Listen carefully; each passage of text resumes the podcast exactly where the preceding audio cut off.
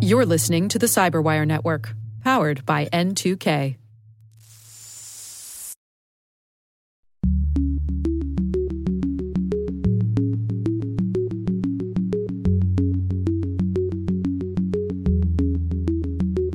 It's a different, more sophisticated mode of operating that adversaries are using, and it's happening everywhere, private sector and public sector alike. But it's something I think that people are paying a lot of attention to now, and they're going to continue to pay more attention to because it is a wicked problem. Hello and welcome to Caveat, the CyberWire's Law and Policy podcast. I'm Dave Bittner, and joining me is my co host, Ben Yelin from the University of Maryland Center for Health and Homeland Security. Hello, Ben. Hi, Dave. On this week's show, Ben describes new proposed privacy legislation from Senate Democrats. I have a story from the Supreme Court of Pennsylvania on the Fifth Amendment and password privacy. And later in the show, my interview with Robert Sheldon, head of technology strategy for public sector at CrowdStrike. We'll be discussing federal cybersecurity and how efforts there connect to broader IT modernization initiatives. While this show covers legal topics and Ben is a lawyer, the views expressed do not constitute legal advice. For official legal advice on any of the topics we cover, please contact your attorney. We'll be right back after this word from our sponsors. And now, a word from our sponsor, Syxsense provides award winning cloud based automated endpoint and vulnerability management solutions to streamline IT and security operations.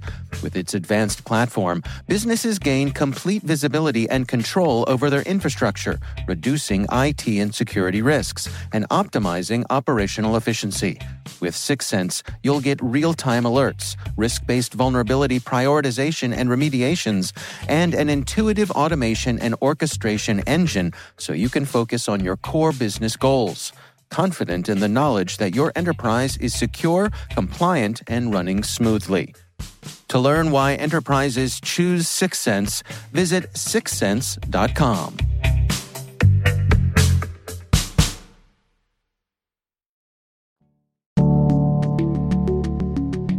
Ben, why don't you get us started this week? Sure. So we have a piece of proposed legislation that was introduced by Senator Maria Cantwell in the United States Senate. She is a Democrat from Washington and has experience in the tech industry and she has introduced the Consumer Online Privacy Rights Act. This would be a federal data privacy law, which, as we've talked about before, does not exist. There's been a patchwork of state laws. Most notably, uh, we have the uh, California statute, which is coming into effect. But there is this vacuum, this void at the federal level that she's trying to fill. And this is a very bold proposal. The most controversial provision is giving users a private right of action against the tech companies for misusing their data. What does that mean? Uh, so if a tech company violates the law, misuses your data, this statute would allow any user the right to sue that company in federal court for some sort of monetary relief. And, you know, granting that private right of action is obviously very controversial because it could expose the entire industry to a multitude of lawsuits. The rest of the piece of legislation has a lot of very strong privacy protections. It gives uh, users across the country the right to ask companies what information is collected about them. A company has to get a person's permission under the proposed statute to collect and share sensitive data. And what counts as sen- sensitive data is defined rather broadly in this proposed piece of legislation. And there's also a couple strong enforcement provisions. The bill would allow the Federal Trade Commission to enforce increased privacy practices to protect consumers. Um, they already have these powers in a variety of other industries and it would extend that to relations with the tech companies. So this is a piece of legislation that, you know, in our current polarized political climate, probably stands little chance of passing in its current form. Uh, Senator Cantwell is in the uh, Senate minority. So, you know, unless she can hack into Senate Majority Leader Mitch McConnell's mind. I don't see this piece of legislation being signed into law anytime soon, but it's sort of, you, you can see it as kind of the opening bid by Democrats in what figures to be a long series of proposals for data privacy legislation. Yeah, we should point out uh, the article here is uh, from Tony Romm at, at, the Washington Post. What are the areas of pushback that we can expect from Senate Republicans and from industry? The one I mentioned before, that private right of action, is probably going to be the biggest source of controversy. Hmm. The other one is Senator Cantwell's bill does not include a provision in which the federal government's privacy protections would preempt state laws. And that's something that the tech companies really want. And that doesn't exist in this bill. Hmm. So to put that into plain language a bit, the tech companies obviously don't want to have to comply with 50 separate state privacy statutes. Right. If the federal government expressly put in a statute that their privacy protections preempt state law, then those state laws would no longer be enforceable. Hmm. And, you know, that's something that's very important to the tech companies. They can have one industry wide standard across the country. They don't have to comply with a patchwork of laws. Right. And from their perspective, it's more likely that the federal government will have less stringent privacy protocols and protection than a state like California. So they'd rather comply with whatever Congress comes up with than, you know, the, the California state legislature. So that's something, you know, that they'd be reticent to support this bill because it does not have that preemption provision. Hmm. I will say Senator Cantwell seems amenable to including that provision, this preemption provision. And hmm. what this article suggests, which I think has a lot of merit, is maybe she put in that private right of action uh, as a bargaining chip. So she can go to uh, her Republican counterparts, and she's been working uh, with Senator Roger Wicker of Mississippi, she can go to him and say, uh, "You can get your federal preemption, or we'll get rid of the private right of action if you, you know, can meet us halfway on federal preemption or something like that." So I think this is really something to jumpstart negotiations, to sort of lay down the marker on what Democrats want and expect from a data privacy bill, and it, they'll use it as a starting point for further negotiations. And, and I suppose noteworthy also that uh, Senator Cantwell respected in the Senate for her experience in the tech industry. So she's a good person to be leading this charge. Yeah, she is. You know, she's been in the Senate since 2001, so she has some seniority. She does have that experience. She's earned her respect. Um, she has, you know, bipartisan bona fides, which is important in a in a closely divided Senate. What she has working against her is the clock, right? So. Hmm there's just a limit to what the Senate is going to be able to do prior to 2021.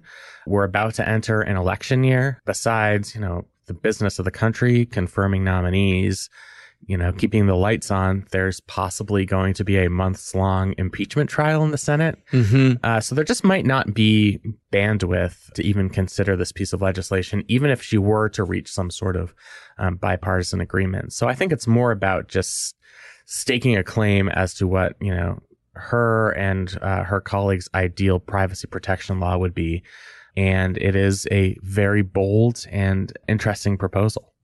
And I suppose a recognition also that there's a desire out there or, or, a need for this, that they're hearing from their constituents that this is something people want. Absolutely. And I think there is a real grassroots movement for this. I think that was one of the reasons that the California privacy law was enacted. We've had these high profile incidents over the past several years where there have been data breaches. Certainly what happened with Cambridge Analytica and Facebook was a catalyst for this movement for more robust privacy protections. Now that this proposal is out there, I'm wondering if there's another high profile incident, another high profile data breach, another high profile incident of the tech companies using our data for nefarious purposes, maybe this is something that might get more popular support. So even if it doesn't gain immediate traction, they have it in their back pocket. Exactly. To come to, to, to bring forward should uh, public opinion demand it. Right. So, yeah, you know, there's some yeah. major incidents, mm-hmm. you know, the public gets riled up, and Senator Cantwell can say, "Hey, you know, we we have a plan for that." To use the parlance of one of the presidential candidates, right? um, you know, and I and I think that's a good purpose of proposing legislation is you're trying to preemptively attack a problem before it sort of gets into the public consciousness so that when that problem really becomes politically salient you're there with a potential solution And I think that's what she's trying to do here. All right. Well, uh, certainly worth keeping an eye on, uh, and we will do that. Absolutely. Uh, my story this week is a ruling from the Pennsylvania Supreme Court. And they have ruled that the police cannot force you to tell them your password let's unpack this together, Ben, because th- there's a lot here, and and there's there's some history here. Can you yes. sort of share with us the ping ponging back and forth when it comes to whether they can or they can, and, and where we find ourselves today with this ruling? So first, I should say I will try to answer this without a lot of legalese because there are a lot of like doctrines in here yeah. that you know okay. are going to mean nothing to someone who hasn't had the displeasure of sitting through a law school class. Good luck with that, and I will I'll give you a, a, an evil eye if you uh, yes I, I will need, stray too far. I will need your guidance on All right, this. Well, go for it. So the Fifth Amendment to the United States Constitution says that you cannot be forced to testify against yourself. This mm-hmm. is the so-called right against self-incrimination. Right. So a court of law cannot force you to testify in court in a way that would incriminate you, that could get you convicted. This only applies to what's called testimonial evidence. So it wouldn't apply. And I think we've talked about this, for example, in a non testimonial circumstance, like being involved in a police lineup. Mm. Even though that is an action that would incriminate you, it's, it's non testimonial.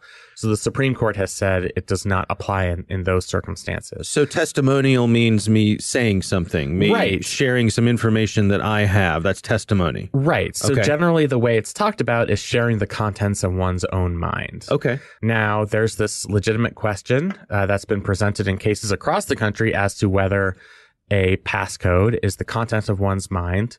We've had some conflicting judicial opinions on this in various state and federal courts. It seems like there's a consensus starting to form that yes, this is testimonial evidence being forced to type in your own passcode.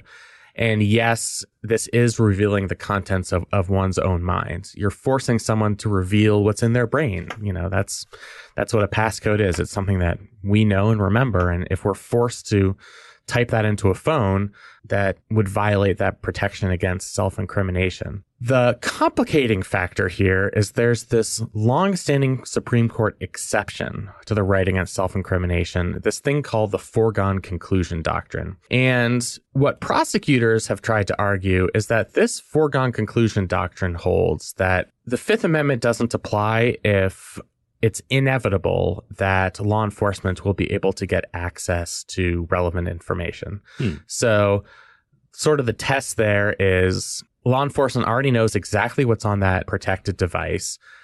They will get access to it. You know, they already can prove with some certitude that there's incriminating information on that device. The rationale there is simply having somebody type in a passcode shouldn't be, you know, the be all and end all in, in terms of um, having relevant evidence to, to prosecute a criminal case. Right. We're just speeding things along here. Exactly. Yeah. Uh, you know, I think it's it's something of a practical judicial doctrine. Okay. Now there are questions on how the extent of that foregone conclusion exception does that apply in all circumstances that does that only apply, you know, a certain civil liberties groups argue when we're dealing with something like business records, which isn't really the content of one's mind. It's something that the telephone company has written down as part of their day to day business records. Okay. So the Pennsylvania Supreme Court agreed with some of these civil liberties groups, including the Electronic Frontier Foundation, that this foregone conclusion exception does not apply. And they said requiring the Commonwealth, the Commonwealth of Pennsylvania, to do the heavy lifting, indeed to shoulder the entire load in building and bringing a criminal case without a defendant's assistance may be inconvenient and even difficult. Yet, to apply this exception, the foregone conclusion rationale and these circumstances would allow the exception to swallow the constitutional privilege.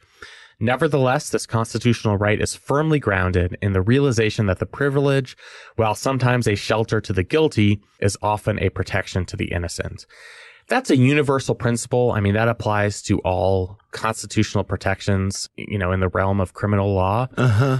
You know, is that the, the notion that, that sometimes, you know, bad guys are going to get away with things, but it's worth it in our efforts to, to try to protect innocent people from being Absolutely. unfairly, you know, locked up. Right. Because for every bad guy who, you know, gets off scot free because, you know, it's difficult for law enforcement to make their case, there's an innocent person who's protected under these provisions. And that's sort of the rationale of the Pennsylvania Supreme Court. Yes, it's going to be much harder for law enforcement to obtain this evidence if they're not able to compel a person to enter in a passcode. But what this court is saying is that's the price they're going to have to pay to protect individuals' freedom and individuals' privacy in their device and the contents of their own mind. Uh, which is is that passcode. So you know, for those of you who who live in Pennsylvania, uh, you now know that if uh, law enforcement tries to compel you to enter in your passcode, you do have constitutional protection. Uh, and I should note that this is a case that similar cases are pending in state courts and federal courts across the country. And I think, as we've talked about before, because there's been some disagreement on this, because it's coming up so frequently in state and federal courts, this is something that might make its way to the United States Supreme Court. Yeah, that was my next question. I mean, for you and I, for example, living here in Maryland, does this ruling in Pennsylvania have any bearing on us whatsoever? Uh, It certainly does not. I can be safe. I'm I'm driving up to Syracuse for the holidays, so you know that requires, while, you're on the road, right? That requires me to be in Pennsylvania for a few hours. I see, for, for better or worse. Uh-huh. Uh, so while I'm there, you know, it applies. I can all rules safe. are off, right? Exactly. You're, you're going to be yeah. but right. for the portion of my trip in Maryland and New York, you know, that's that's uh-huh. not something that's going to apply. Those are the consequences of having our our system of federalism. Is sometimes there are going to be different rules depending on how courts rule in, in different states. So it would take this getting before the Supreme Court for us to have something that covers the entire nation. Exactly. To have any sort of nationwide applicability. Unless, you know, there could be a lower federal court, either a district court or a court of appeals that, you know, makes some sort of claim that forcing somebody to enter a passcode violates the Fifth Amendment right against self-incrimination. They could conceivably issue a nationwide injunction that hmm. would apply across the country. That injunction would prevent law enforcement at all levels from being able to access those devices. The Supreme Court could stay a nationwide injunction at any time. You know, so lower courts know that, so they might be reticent to apply that injunction. But yeah, for now, uh, it applies in Pennsylvania. There are similar cases. I think they note a couple of other states where the, this is coming up. Indiana was one of them, New Jersey. So, you know, this is an issue that's not going away. And I think this is something that we, we very well might see in front of the Supreme Court in the next couple of years. It's interesting to me that this was a 4 3 decision in Pennsylvania. So, not overwhelming, you know, one way or the other. I'm curious in your tracking of this, has there been any sense that is this tracking state by state? You know, are conservative states going one way and progressive states going another way? Is there is it tracking like that at all? Do you have any sense? It seems to be a little bit more, I wouldn't say random, but it's not like coming down neatly on partisan lines. There have been judges. Okay. I mean, we've seen cases in Florida, which is not exactly a progressive paradise necessarily, right, right. that have held similarly uh, in, in, cases like this. And there are some, you know, I look at Supreme Court justices who have very conservative track records, like Justice Gorsuch and even Justice Kavanaugh, who, in terms of protections for criminal defendants, come down very strongly on the side of those defendants. And you, you could see them in a, you know, digital privacy case like this taking that position, even though they're not what we would think of as, as progressive judges. So yeah, this doesn't seem to me like one of those issues where you know it's it's a proxy for your political affiliation. Uh huh. You know, it, it's not like abortion, for example, uh, right? Or right. one of these other hot button issues. I think it's something where there are good faith disagreements about whether this counts as testimonial evidence and whether this foregone conclusion exception uh, applies. Hmm. All right. You have one other little item you wanted to recommend this week. I did. So I've been a, a longtime fan of the comedian Sacha Baron Cohen. Uh, we were talking about uh, before we started recording that I've never laughed harder in my life than some of his segments on Who is America. Uh-huh. There's a silly side to him, and then there's a serious side where he's you know disguised himself as certain characters and has gotten very powerful people to sort of let down their guard and reveal their prejudices. Mm-hmm. So he went and gave a speech. He was receiving an award from the Anti Defamation League. And he gave this 24 minute long speech about the threat of social media on our democracy. Specifically, the threat of what he called the Silicon Valley Six, the most powerful executives in Silicon Valley, people like Mark Zuckerberg, who are so concerned about monetizing their content and drawing eyes to the most controversial social media posts that they're poisoning our democracy with ideas that are very dangerous. And in his view, you know, yes, the right to free speech is fundamentally important, but free speech, and I think this is an exact quote from his speech, does not account to freedom of reach, meaning there's no constitutional requirement or moral requirement that Facebook or any other tech company amplifies some of these, you know, dangerous ideas, mm-hmm. these, this racism, neo Nazis, homophobia, uh, etc part of the reason the speech was so powerful is it was coming from such an unlikely source. But right. you know, for anybody who's who's interested in potential regulation of tech companies, you know, and, and certainly there are very valid arguments on both sides. I, would highly recommend watching it. Yeah, I uh, agree. I enjoyed it very much. I think it's very thoughtful. I think he makes really strong cases for the things that he believes in, and even if you don't agree with everything he says, it's provocative. It's there's there's a lot to unpack and think about here, and I don't know that I've seen these arguments laid out in such a complete and easy to understand way is what he does here. Yeah, that's why it was so compelling. Is like he's obviously he's an entertainer, so he, he knows how to give an entertaining speech. Right. You know, there are right. many points in the speech where I was laughing, but right. there are mm-hmm. many points in the speech where it was very serious. So we'll include a link in the show notes for it. We do recommend uh, checking it out. I, I think it's uh, worth your time. Absolutely. All right, it is time to move on to our listener on the line. And this week we have a listener who sent us uh, his question. His name is Stefan, and here is his question.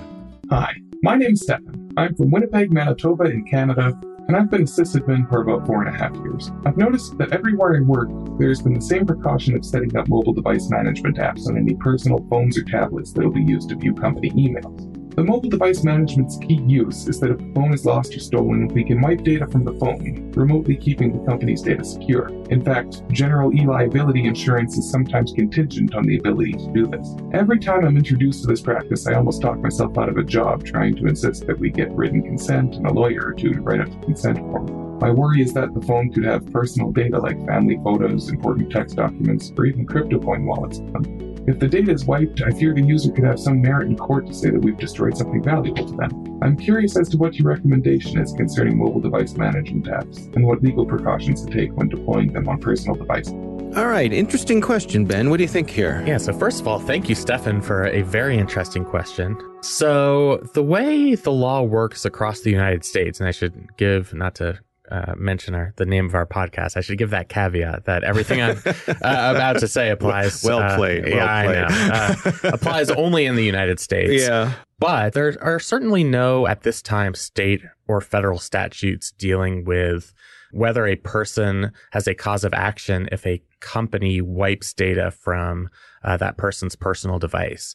So many businesses have BYOD policies, bring your own device. Right. Sounds like, um, you know, the worst party you could go to in college, right? uh, and these policies come with terms and services. So, you know, if you're an employer, you want to write in very plain English exactly what it means for your employee to be using that personal device to conduct business. Right. Um, and most of those agreements have a provision that says if your personal device is lost or stolen, we, for security purposes to protect our own data, can wipe the data from that device. Uh-huh. And you are sort of assuming that risk when you choose to use that personal device for business purposes. Now, you know, what's sort of unfortunate from the user's perspective is they very often might not have a choice. If they're not issued a company device, they may be forced to use their personal device for business purposes. Mm-hmm. Uh, so, you know, the best that an organization can do is just make it very clear in plain English, not in legalese, in those terms and services when you sign your employment contract that the business or organization retains that right. You know, I should also say there aren't state and federal laws right now protecting the user from data getting wiped, but this is sort of a, a hot area of the law. We've seen some hmm. states like California sort of toy around with this idea. So this is something that, you know, employers should pay attention to. This is something, you know, you might see a state statute that gives employees a right of action in, in these types of circumstances. I wouldn't be that surprised to see that uh, in the next couple of years. But but great question.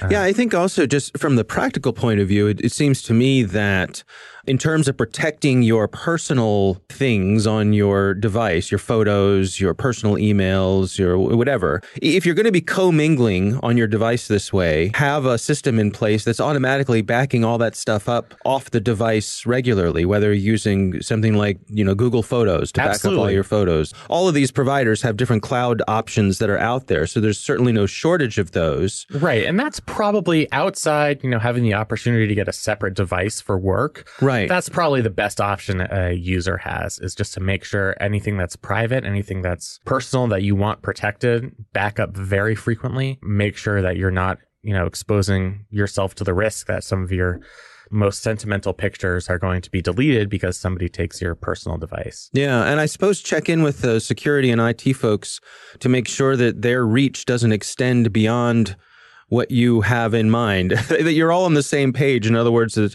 you know if they wipe the device they're not going to be able to reach out to any of your cloud backups and and claw anything back from there. You know exactly. you, you, you don't want there to be any surprises. No and that's why i think it's very worthwhile for both employers and employees. Have a conversation when employment begins. Make this part of your standard training practices. Mm-hmm explain exactly uh, what rights the organization retains in wiping data uh, in the event that the device is misplaced. Make sure employees understand the risks and don't bury it in a hundred pages of terms and conditions because you know you don't want that that surprise to happen. Do you think it's reasonable as a, as an employee being onboarded for me to say, you know, if I don't want that convenience of having it all on my personal device, do you think it's reasonable to say, no, I'm not going to do that. You need to provide me with a separate work device? Not really. No. yeah, I mean, it's is that, a, is that a meanwhile back in the real world kind of yeah, thing? Yeah, it's like you know, employers will or won't hire you. You know, if you make right, demands right. like that, you're a great way to start off your uh, your employment with exactly, uh, and they're yeah, in no sense right. legally bound to offer you, you know, some sort of work device, non-personal device. Yeah, you might come off as as kind of a needy person. Maybe that's okay. You know, if, if if you're somebody who's been headhunted and you know right. In Are order to secure your yeah. exactly that yeah. you can secure that as a condition of your employment but if you're just somebody who is entering the workforce it's, yeah. it's not something that you're really going to be able to demand. Yeah. All right. Well thanks to stefan for uh, sending in that question. We do appreciate it. And of course we do want to hear from you. If you'd like to send in a question you can send it to caveat at thecyberwire.com uh, we also have a call-in number that is 410-618-3720 that's 410 618 3720. So either send us an audio file or call in and uh, leave your question, and there's a good chance that we will use it on the show. Coming up next, we have my interview with Robert Sheldon. He's the head of technology strategy for public sector at CrowdStrike. But before we get to that, a word from our sponsors. And now a word from our sponsor, Netskope. Netskope is a worldwide leader in SASE and Zero Trust. Its unified platform, Netskope One, provides optimized access and zero trust security for people, devices, and data anywhere they go, helping customers reduce risk, accelerate performance, and get unrivaled visibility into any cloud, web, and private application activity. To learn more about how Netskope helps customers be ready for anything on their SASE journey, visit netskope.com.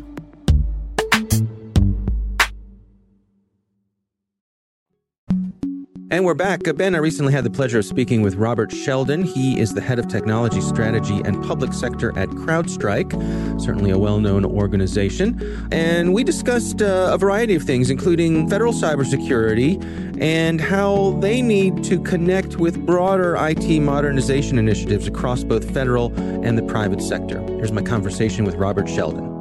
Let's talk about the state of things when it comes to the feds here in the U.S. I mean, by your estimation, where do we find ourselves today when it comes to uh, federal cybersecurity? I think there's a lot of attention on federal cybersecurity. And there's a lot of people working on it from a lot of different angles. There's people focused on the White House level, at the OMB level that are looking at this more programmatically, looking at IT modernization. And of course, there's some important security elements to those efforts.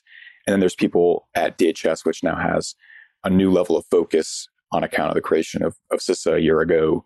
And uh, there are other agencies that are really trying to advance their own cybersecurity efforts internally mostly. And then, of course, at DoD, you see a great level of energy in terms of enhancing U.S. national cybersecurity defense posture and then outward facing capabilities for missions. And in the Congress, it's an interesting time right now because there are a lot of new proposals that are being generated, but there's also some programs that are now five or, or, or seven years old.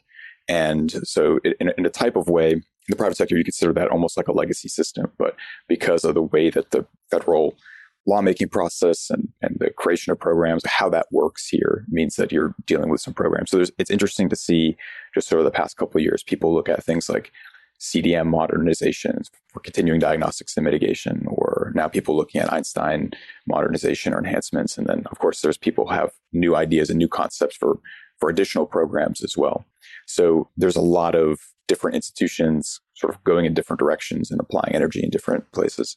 You know, you mentioned the pace at which things like federal contracting happen. And, and I wonder, is it a reasonable expectation for things in the federal space to be able to keep up with the, what I would perceive as an increasing velocity when it comes to the, the types of, of threats that we have against us? Is, is there a mismatch there? How are folks in the federal space adapting to the, the necessary pace at which they do business, but also the need to keep things safe and secure. I like the concept of the velocity of threats and really just the velocity of change too, because it's not just that adversaries move very quickly. Of course, they, they do, and increasingly quickly, I think, by some measures. It's also the case that in the private sector, there's just a little more freedom of action, I think, for decision makers to be able to say, uh, this concept doesn't work, let's try a new one, or this program's not working, or this solution or this tool's not working, let's try a different strategy. And in government, for a variety of reasons, it doesn't work that way. And part of that is by design. Part of that, I think, is a legacy of dealing with areas that just move slower than cybersecurity. So mm.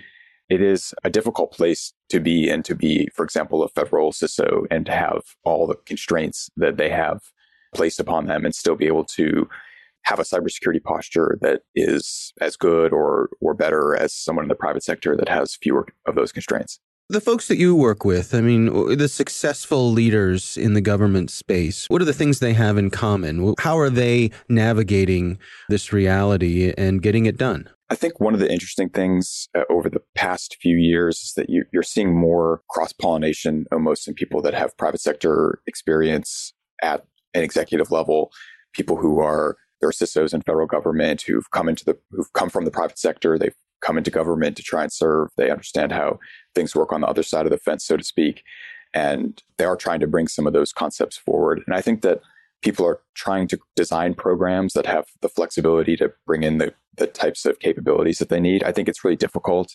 I think there's probably a lot of interest in finding pathways to do that more efficiently. And I think that other ones that are really succeeding have picked a few things that are achievable, whether that's a, a goal about getting your workforce to a place where, where everybody is operating at a high level. There's a ton of interest in workforce development plans in government right now. And that's nice because it's, it's good to see government leaders invest in people and to see those people come and develop new skills and that sort of thing.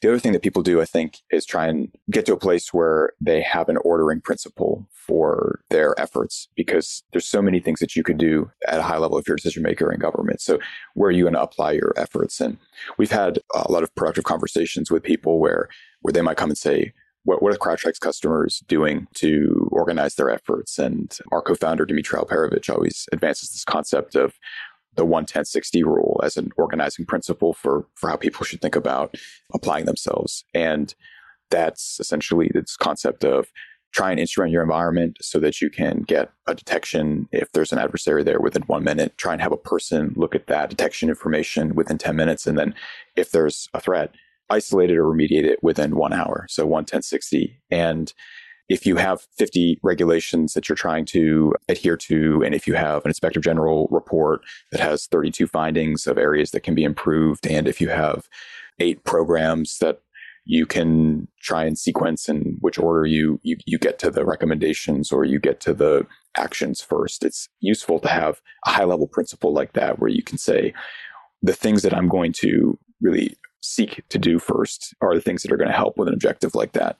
And we've seen a lot of interest, increasing interest from decision makers in government in, in, adopting a format like that. And then just understanding that maybe you don't get there overnight, but if you can start getting data around how you're performing and then measuring yourself month over month or quarter over quarter, you really can move the needle in the right direction. And it's been interesting to see that concept gain resonance with people. In your estimation, what are we in for in the next few years in terms of policy initiatives that uh, folks are going to be pursuing in Washington, uh, regulatory things? What direction do you think we're headed? I think some work to tighten up what I referred to before as almost legacy programs or programs that need to be updated or modernized will be something that people put effort into. I think continuing diagnostics and mitigation or CDM and Einstein are, are programs like that that will need some effort. I think that we're really starting to see now more interest and more uptake in the concept of managed services, which is something that kind of makes sense that it's arrived at, at government now. It's been gaining a ton of traction and a ton of currency in the private sector for some time. And it'll be interesting to see how that concept takes hold in, in government about, you know, can you as an agency. It doesn't really have anything to do with with cybersecurity. You have a you, know, you have a basic mission, but can you bring in some help from somewhere, either the private sector or maybe a different agency, to help do some basic security tasks for you? And then with the bandwidth that you've freed up, the effort of your people and your decision making attention, that sort of thing, really get back to focusing on maybe risk management uh, or mission assurance is a concept that we hear more in the DoD space, but just focus on being able to achieve that mission uh, without having to be bogged down by doing some security tasks that some other organizations more well suited than you to perform. I think that that's going to be a big thing as well. And then just general movement to the cloud, making sure that you can achieve some security gains by doing that, some contracting rationality in terms of making sure that you're using shared services and using modern updated apps, kind of freeing yourself from legacy app maintenance and so forth, and then making sure that your data is in one place. You can apply a lot of interesting analytics against it and maybe find some new applications uh, for data that you already have, for example. So that would be a generational task, I think, moving moving the government from legacy infrastructure and systems onto more modern ones, uh, ones that are cloud based. There's a lot of people in government right now who are really watching with interest what's happening in the SLTT space, state, local, tribal, and territorial space from a cybersecurity perspective. And mm. and part of that is because there are people who are concerned about secure elections, that sort of thing. And, and part of it is because there's all these ransomware campaigns going on against the state, local, tribal, territorial uh, entities, and they're making news.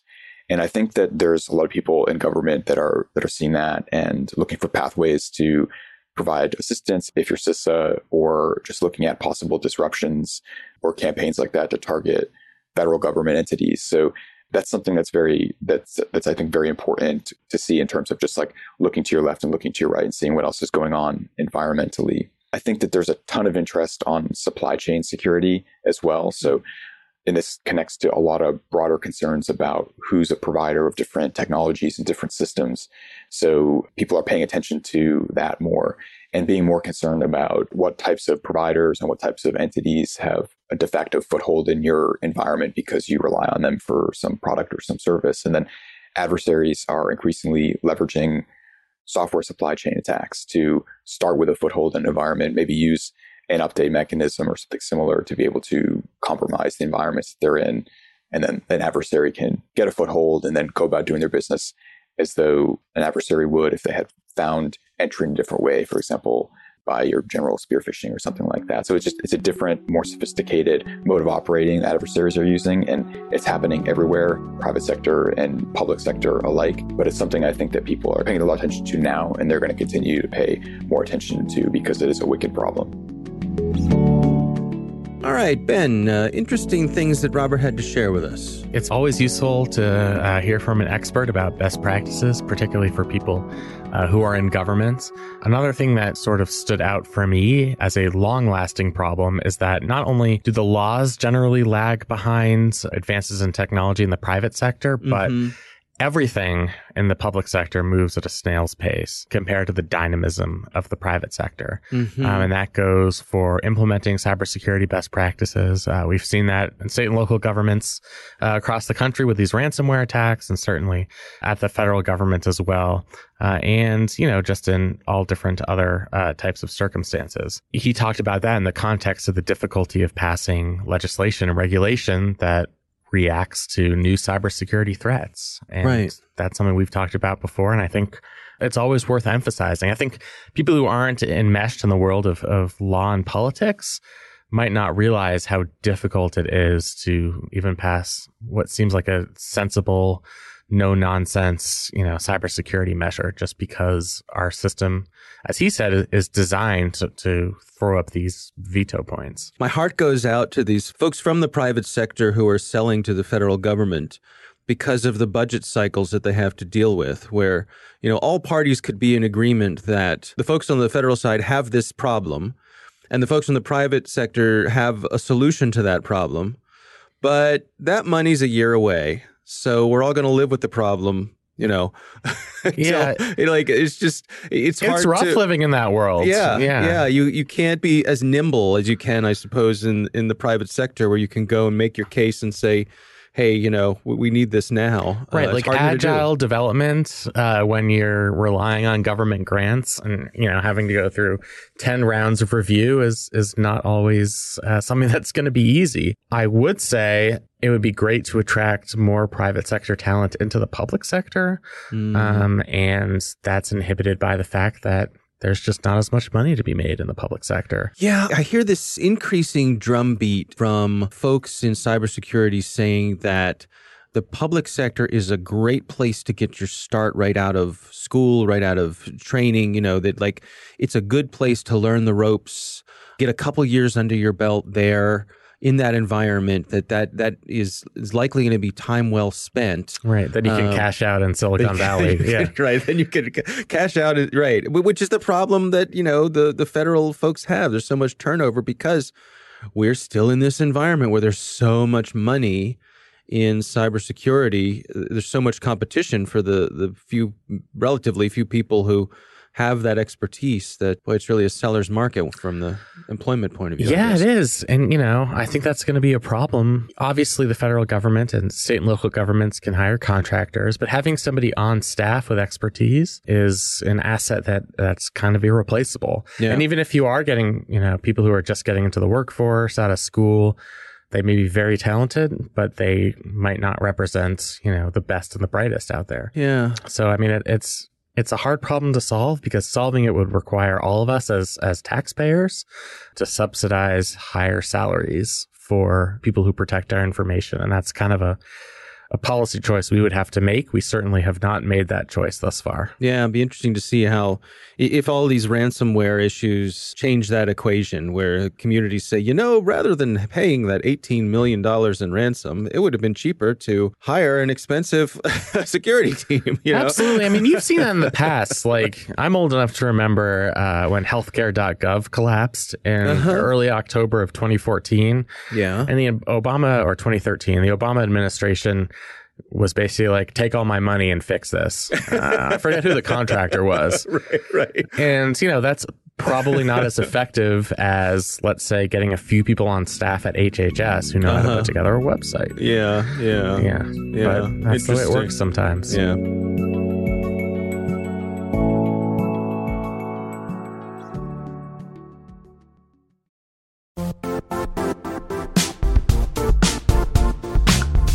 Don't struggle to align your organization's cybersecurity with business risk.